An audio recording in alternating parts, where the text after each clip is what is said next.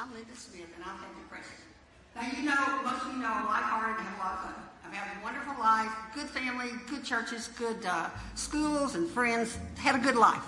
Uh, but sometimes you learn things as you go through life. Like, for instance, broke my arm four weeks ago. I never paid any attention to anybody who broke their arm until I broke mine.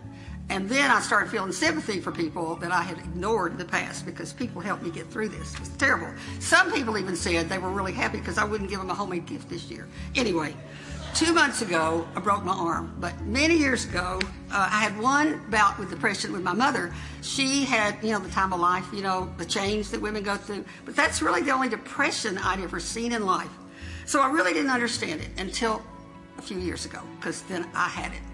And once I had it, I started realizing how serious it is and how much we need to think about it and understand it. So what happened was I had some sadness in my family and I just got sadder and sadder and more and more depressed. And so I didn't want to see anybody. I wasn't sleeping. I didn't want to come out of my bed. I didn't want to go out of our dark room. I didn't want to come here to worship. I didn't want anybody to call me. I didn't want to talk to anybody. I just was miserable. I was suffering and I was having deep depression. Somebody came over to my house and they cared about me enough to see that I was hurting. And they said, Linda, you need to go to a psychiatrist. And I went like, no, I can't go to a psychiatrist. That's embarrassing. That would mean I don't have faith or that would mean I don't believe in Jesus. And, but I did. Best decision I ever made. Went to a psychiatrist. He helped me. Put me on some medicine, and I didn't want to tell anybody about the medicine because once again I was embarrassed because I thought I ought to have more faith in this. I ought to be able to get through this on my own. But gradually, I got better and better, and I got well, at least for a time. Sometimes I still get depressed, and I've got tools now that help me get through that during the day. I've got a light machine my son sent me. You may think that's funny. I just turn that light machine on and sit by it. It helps me through the day, okay? So sometimes you have it, you get over it, but it relapses, and some people are dealing with it. Just this morning in my class, there was a guy that wasn't coming to class, a brother of mine. I called him and I said, Hey, we're missing you in class.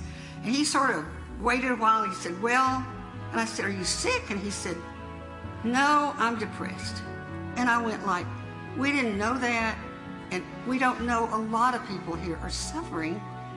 They're depressed and they're anxious, and we need to understand it. I'm so grateful that Jonathan is teaching us a little bit about how to identify this, how to deal with it. But anyway, way after I was depressed, I went over to Amarillo because, you know, I like to go and talk to people. Okay, there were about 400 women at this retreat.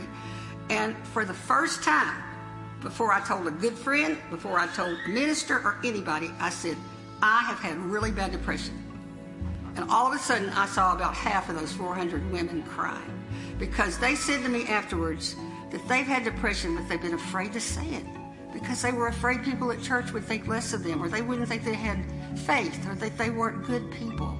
And I was, even though it embarrassed me to say it and it was a little hard for me to say it, I was glad. And I think we need to say it. We need to share with each other and we need to be there for each other. So I'm hoping that we can learn more about this and anxiety and other things so that we can respond like Jesus would respond, caring for people and helping them get through.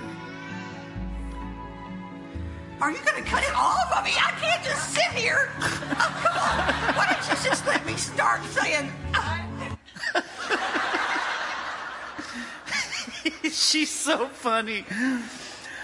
Um, I want to real quick remind us all of the mental health seminar that is coming this coming Saturday. Uh, there's lots of people from this church signed up. If you haven't signed up for that yet, and that's something that would be helpful to you, then please do. But also think of the people in your life because this is something culturally a lot of people are struggling with. And we have put a lot of resources in to this being a blessing to people. Um, so, would love to see you there. I told y'all last week that if you wrote me an encouraging email, that I would read it in this sermon. And I was kidding about that, right? Let me read Tracy Foster's email. I, I am very grateful for the encouragement that has come in on this series because obviously I am not an expert on this. I have struggled with my own mental health in the past years and months. But this is something that, culturally speaking, a lot of people are carrying, and we don't need to carry it alone. Quite some time ago, I got a phone call on a weekday afternoon from a brother in the Lord. He was calling because he had been struggling with depression for decades, but he was planning on taking his life.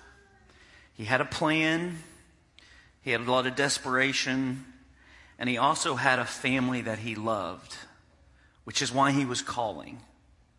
He was wanting help, and he got it. He, for him, recognized that the, all the pain that he was going through, taking his life would not mean ending that pain. It would mean giving it to the people who loved him the most. And that's why he called. And I'm so glad and proud of him for being brave enough to do that. People in his life became aware, got involved, and now he's in a much better season. I've done this for 21 years. I'm not an expert in this, but I have walked alongside a lot of us as we've struggled with secret pain. Sometimes it's stuff like infertility. Sometimes it's you know, stuff like marriages in trouble or, or lack of relationships. And sometimes it's depression. And we don't want to talk about it for the same reasons Miss Linda just mentioned.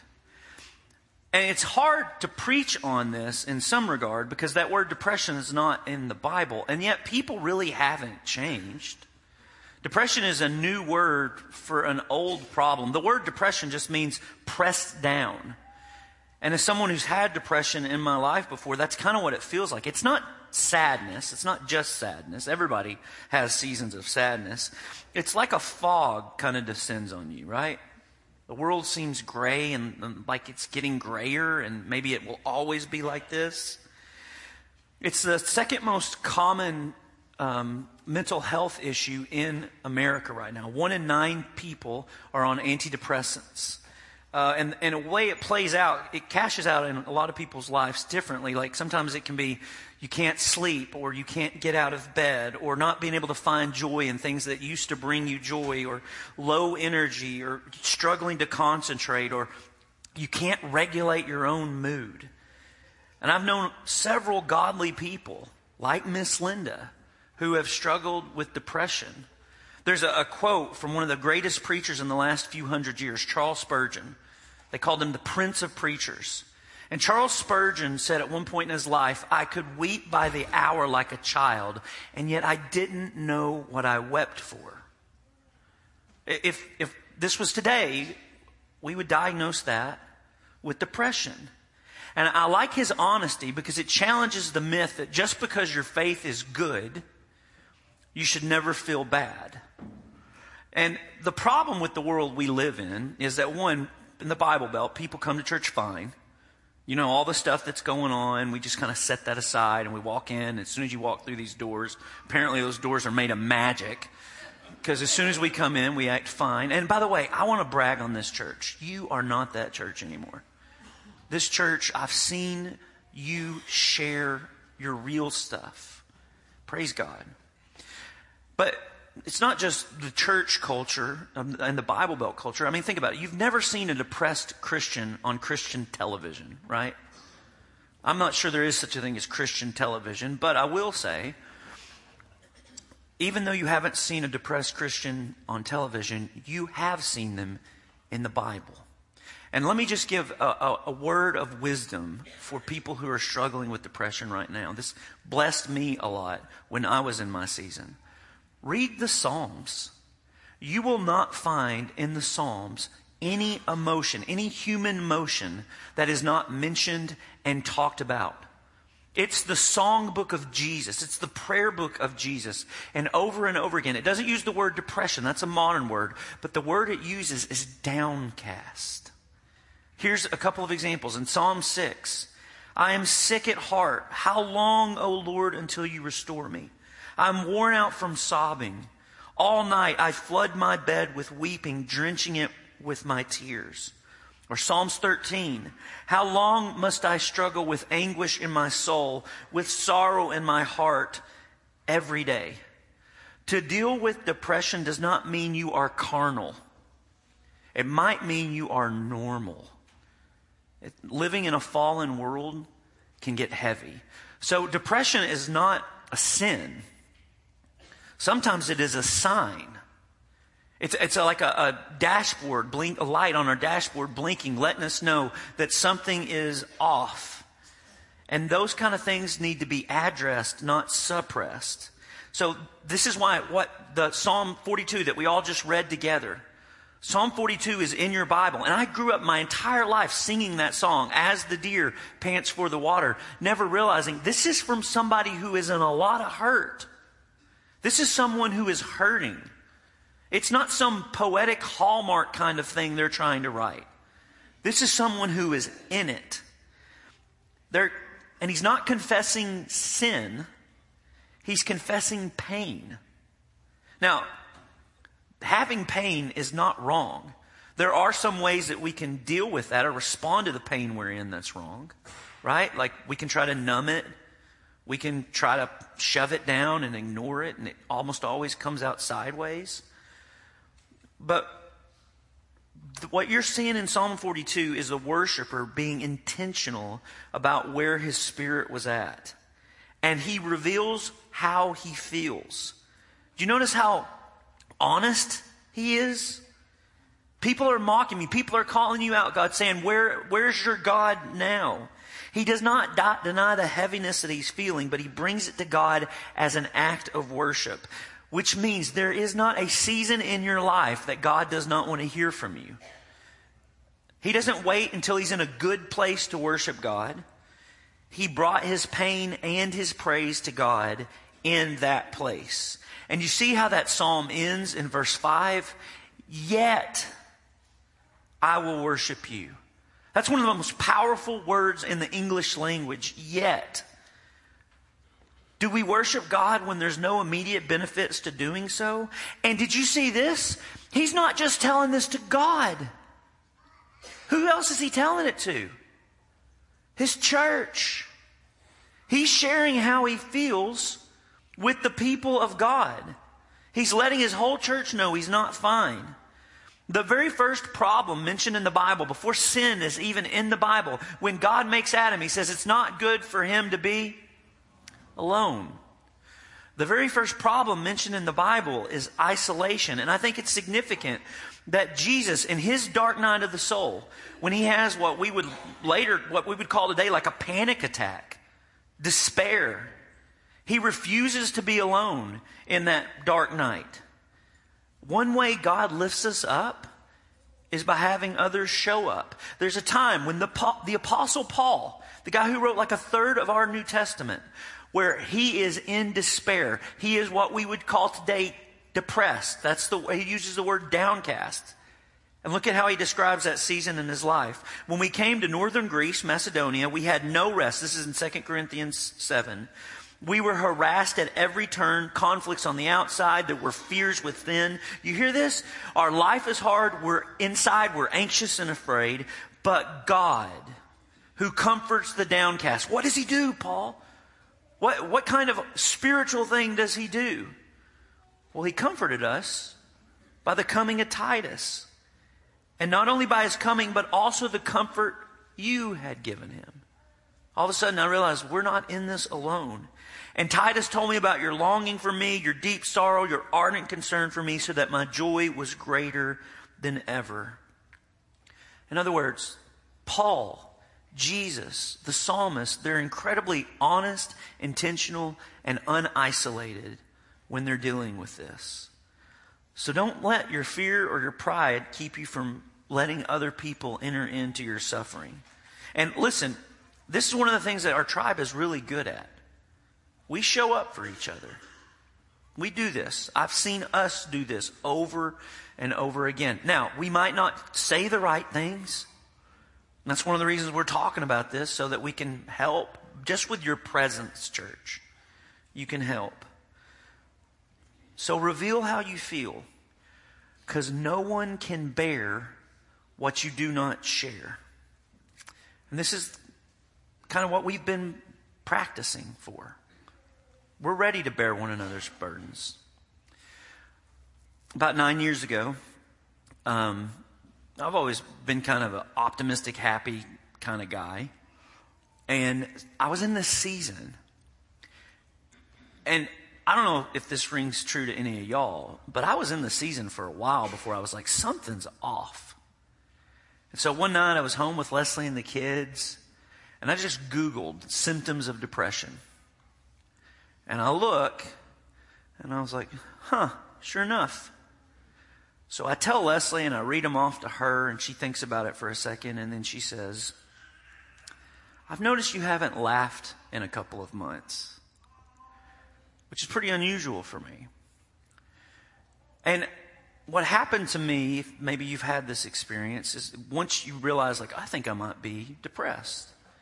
On the immediate second thought is this anxiety about how long is this going to last? Is this going to be forever? But for the past couple of years, I had been being discipled by Randy Harris, who a lot of y'all know. And he taught me some spiritual habits that I had been pretty regular in for the past few years. And as soon as that second thought, the anxiety kicked in, I think it was the Spirit of God. Just kind of prompted it with another thought. And it was this this is what you've been practicing for. And that anxiety began to dissipate. It didn't mean the depression immediately went away, but it did mean that in life, storms are always going to come. And if your house is built on a rock, when the storm is done, your house will still be standing. There is a, guy named Viktor, Viktor Frankl. This is his picture. Viktor Frankl was in Auschwitz. He was a concentration camp survivor. He was a Jewish psychiatrist. And if you were to ask any psychiatrist, or most any psychiatrist today, what the most influential or one of the most influential books is in their discipline, they would tell you Viktor Frankl's book, Man's Search for Meaning. It's a phenomenal book, and he actually began the research for that book in Auschwitz during his time in a concentration camp. Because Viktor Frankl began to notice after his years there that he could tell when a man or woman was about to end their life. When they were going to go charge a Nazi guard so that they would have death by um, suicide through that guard, or when they were going to try to escape knowing they couldn't escape, or when they were going to stop eating, he could tell when a man or woman was about to do that. And so he wrote his book, Man's Search for Meaning, about that. And as you can tell by the title, a book with that title is very concerned with people being able to find meaning bigger than their suffering. Because if you just see the suffering you're going through as meaningless, it's incredibly difficult to bear. And so he wrote this book. I highly recommend it. It's a wonderful book. But in it, to, to summarize this big idea, it's that human beings can get through any what if they know a bigger why. And if you're looking or have other people investigating your life to help you see it, you can find that. So, I mean, for example, if a man has lost his wife and he's in a lot of grief as a new widower, it can seem overwhelming but Viktor Frankl says, and he uses this as an example I counseled this widower. Aren't you glad that she isn't having to experience this pain of losing you? And that by you going through this, you have spared her that loss. And it helped that widower carry it differently. This is what people, for people of faith, there is no wasted tears. God is, one Hebrew way of referring to God, God is the one who doesn't waste any tears. Let me give you an example. It's an extreme example, but I think it's apt. The story of Job in the Old Testament is one of the saddest stories in human history. Job has an incredibly bad day. In one day, Job loses his wife or his, his kids, his wealth, his properties, his livestock, everything. Everything is destroyed. And then his wife tells him at the end of it, just curse God and die. And because of what has just happened, it has to seem like a live option. And Job, for the next 30 something chapters, is basically being accosted by his friends who have turned on him and said, you, you deserve this, Job. We don't know exactly how or what, but we have this nice, tidy uh, meaning of the universe, and you have to have deserved this. So, on top of all that, he has no friends, no family. His wife has left him. And it feels like God has turned against him. I mean, what other kind of way would you read this if you're Job? So for 30 something chapters, Job is defending his innocence and, and demanding God to, to speak back, to tell him why. And God never does. But the book of Job lets you know something that Job doesn't know. And maybe if God would have answered that question, it would have been something like this Why, Job? Well, I know this is hard, but listen billions of people are going to be blessed. They're going to be comforted in their dark night of the soul because of what you're going through. I know this is hard, Job, but I bet a whole lot on you. I believed in your character and your integrity. And Job, this isn't going to be the end of you. It's not the end of your story or even the stories of those you have lost. Because there is meaning beyond us. Because God always brings beauty out of ashes. When I was in Abilene, one of the wives of one of my shepherds had depression, chronic depression, for over two decades. It was crippling to her. It was hard on their marriage. She had considered ending her life repeatedly. It, was, it had ended her career, and she had a very successful career. It had strained and, and eliminated most of their relationships. And then, after 20 something years of this, through lots of prayer, lots of therapy, lots of medicine, trying different medicines, and lots and lots of prayer. All of a sudden, that season that was a part of her life and a very big part of her life lifted. And let me tell you what I saw this sister do. For the rest of my time in Abilene and still today, whenever there was someone in our church who had depression, she was the first person to show up. She thought the thoughts, she felt the feelings, she had gone through the darkest nights. And in her dark nights, this is exactly what she thought God would be able to do with her future.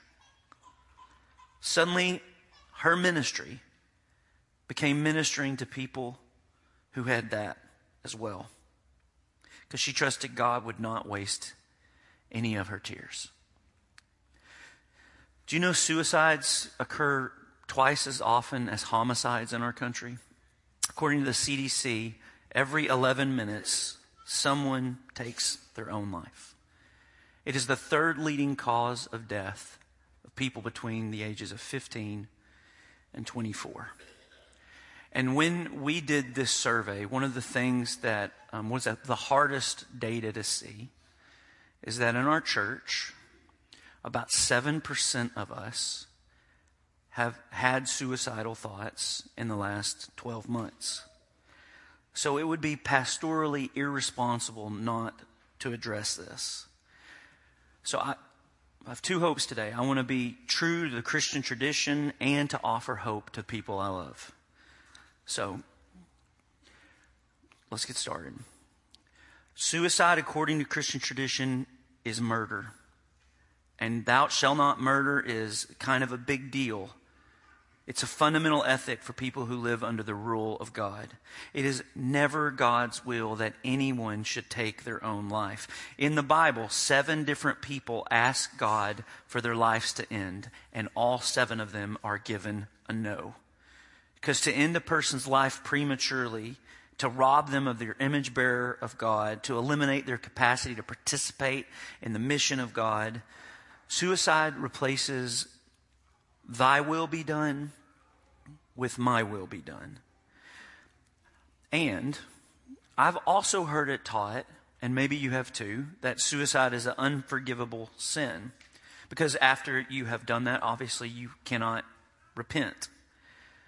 The problem with that is that it doesn't take into consideration our sin or how bad sin is in all of us.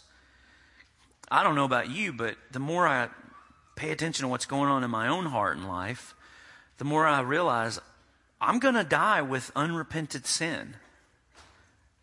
Because there's some stuff I, I don't know or haven't acknowledged or I haven't confessed. I'm not trying to minimize sin.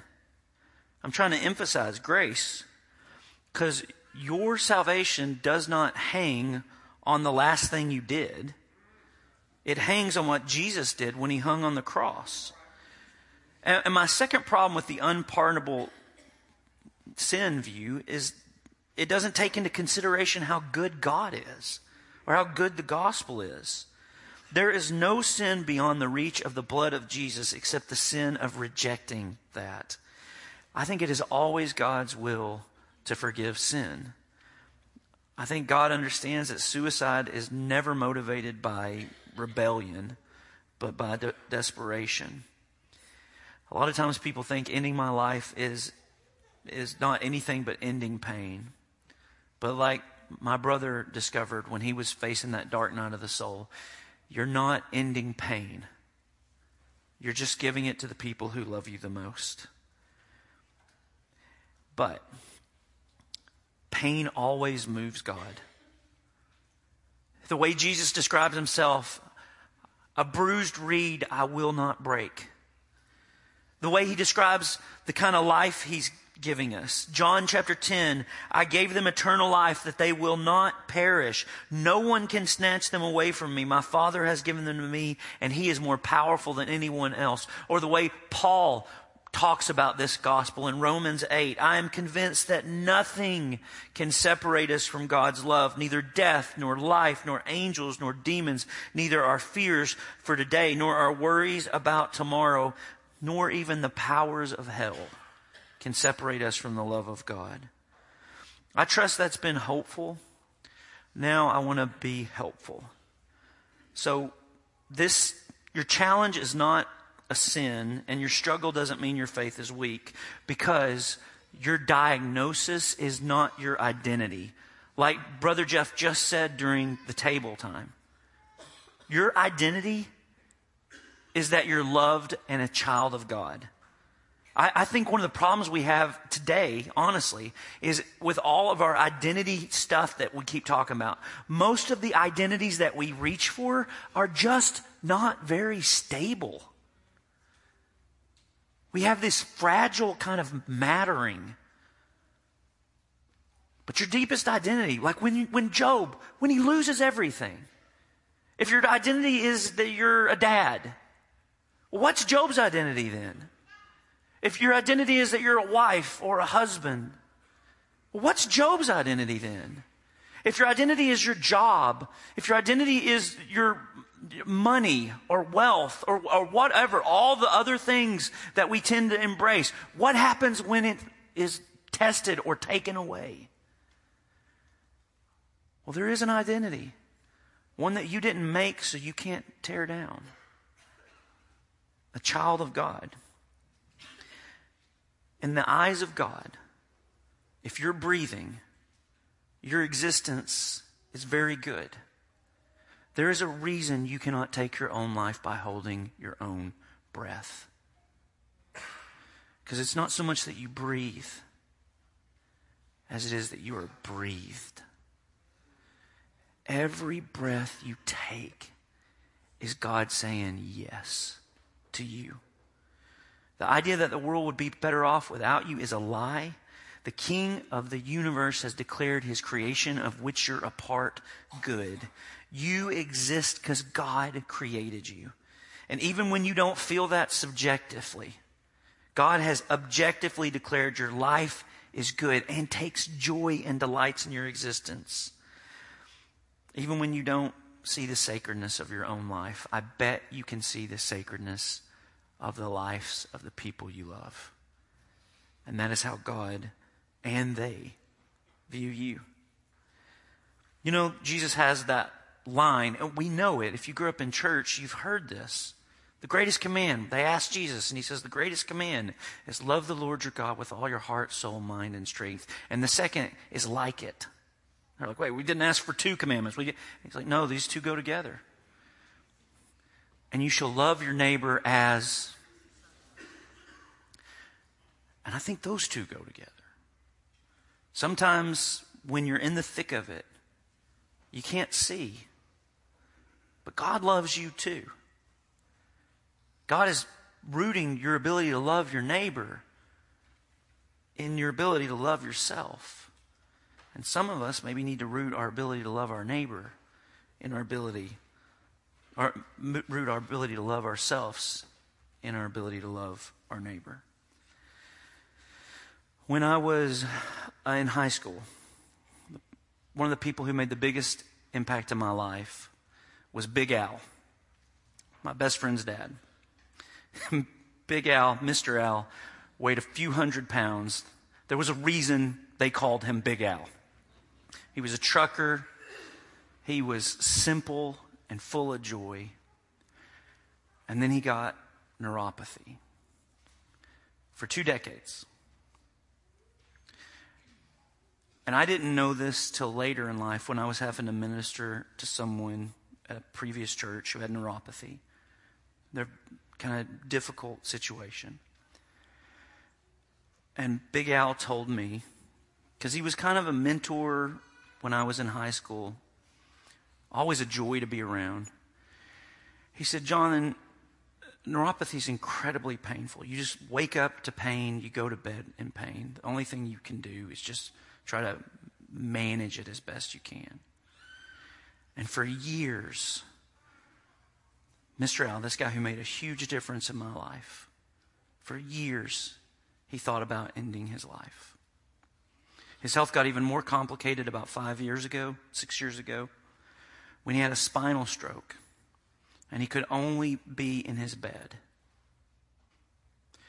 And he told me, I can't do much, but I realized that what I could do is still call and text people. And so, what Big Al did every day of his life was reach out to people he knew and encourage and pray for them. And earlier this year, when we did his funeral, death by natural causes, I said, and he was one of the richest men I've ever known. Your life is a gift.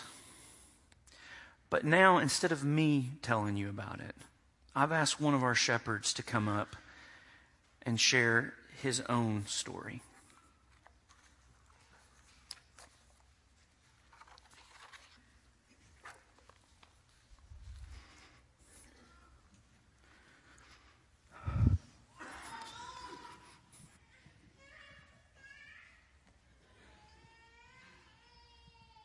Before I do that,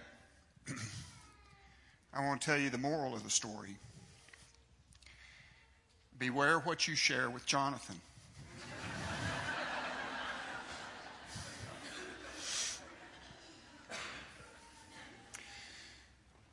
so, first, I need to set this up. For 20 plus years, I was in the wholesale building products business. And we had built that business up over the years to being 18 distribution centers in seven states. We probably had 125, 150 people working for us. And it was something that consumed me. Uh, because I felt responsible for the success or failure of what we were doing.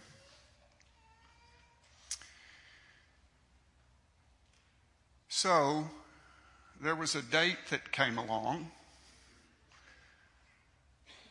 Uh, it was September the 11th, 2001. Some of you may remember that date 9 11. If you were around, you remember where you were, as I do.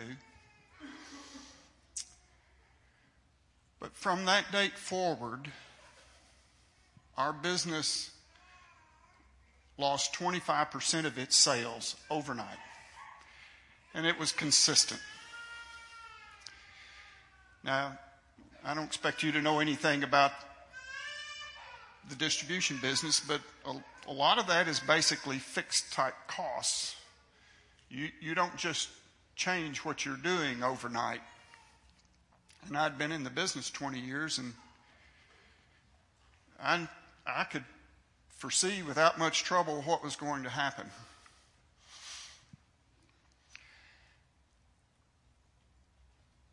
It was sometime in November that I thought about it. It crossed my mind. The company, the company had a $2 million policy on my life.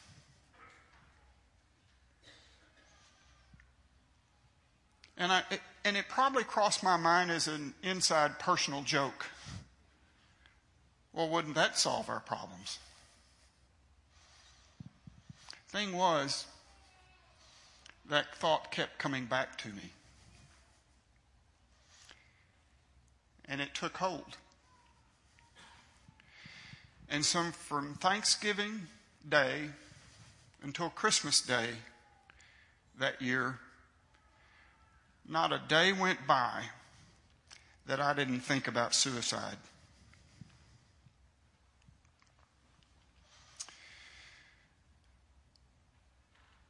So, how did that feel? What I would say about it is that it was a descent into darkness. And I've described it before as it's, kind of like flushing a toilet. You flush a toilet, the water starts a little bit slow. But The further down it goes, the faster it goes. So the longer it went and the deeper it went, the darker it got. And I did not think like myself. I did not reason like myself. But I was there.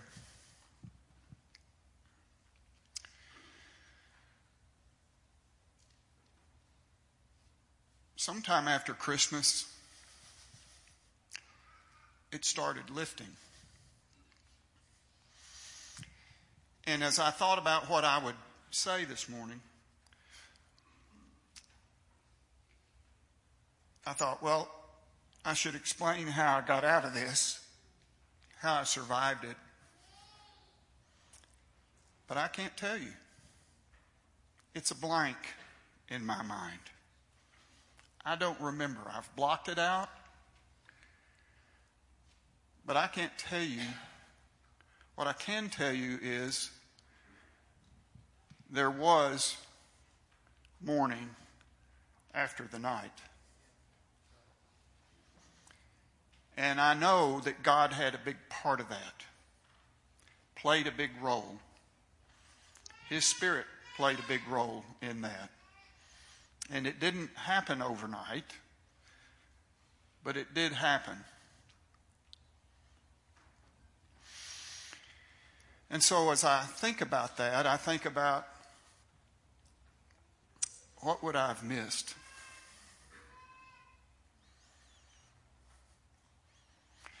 I would have missed getting to see 10 grandchildren grow up, two of which are sitting right over here. I would have missed the thousands of ball games and programs, band concerts, baseball games. I would have missed all of that. I would have missed aggravating Teresa for the last 20 years.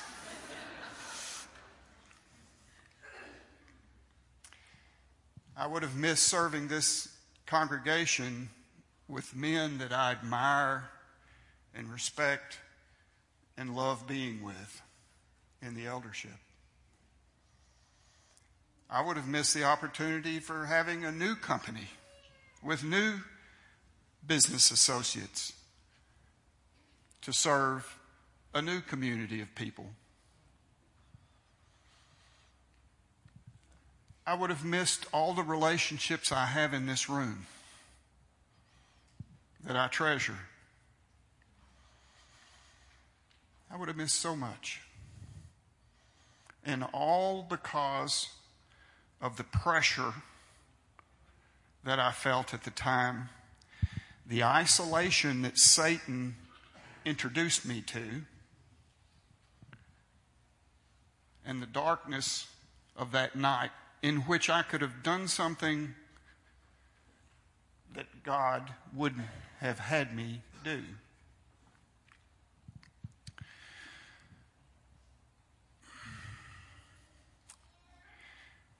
We're all different, and we all have our struggles. It's either that we will admit them or we won't admit them. One of Satan's biggest tools is isolation. So he uses our pride, he uses our culture. I'm thankful for this church that we are becoming a culture of openness and this stuff is normal. And don't be like me. We're here to bear each other's burdens. So if we're struggling with depression and we're struggling with anxiety, don't do that alone. It's okay. The elders have the last couple of weeks have been here um, at 5.30 to 6.30 before our wednesday night 242 groups to be available to pray with anybody who's struggling with whatever issue it is. It may be anxiety it may be depression and of course if you're thinking about suicide open up and share I, am no expert. I can't solve your problem. But I can be there with you through it. Because I'm not a professional, but I do know how you feel. So let's be a family. Steve, for.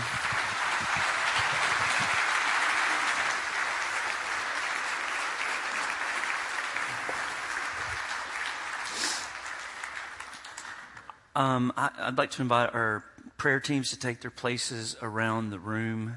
Um, I got to see this in first service, and it, don't.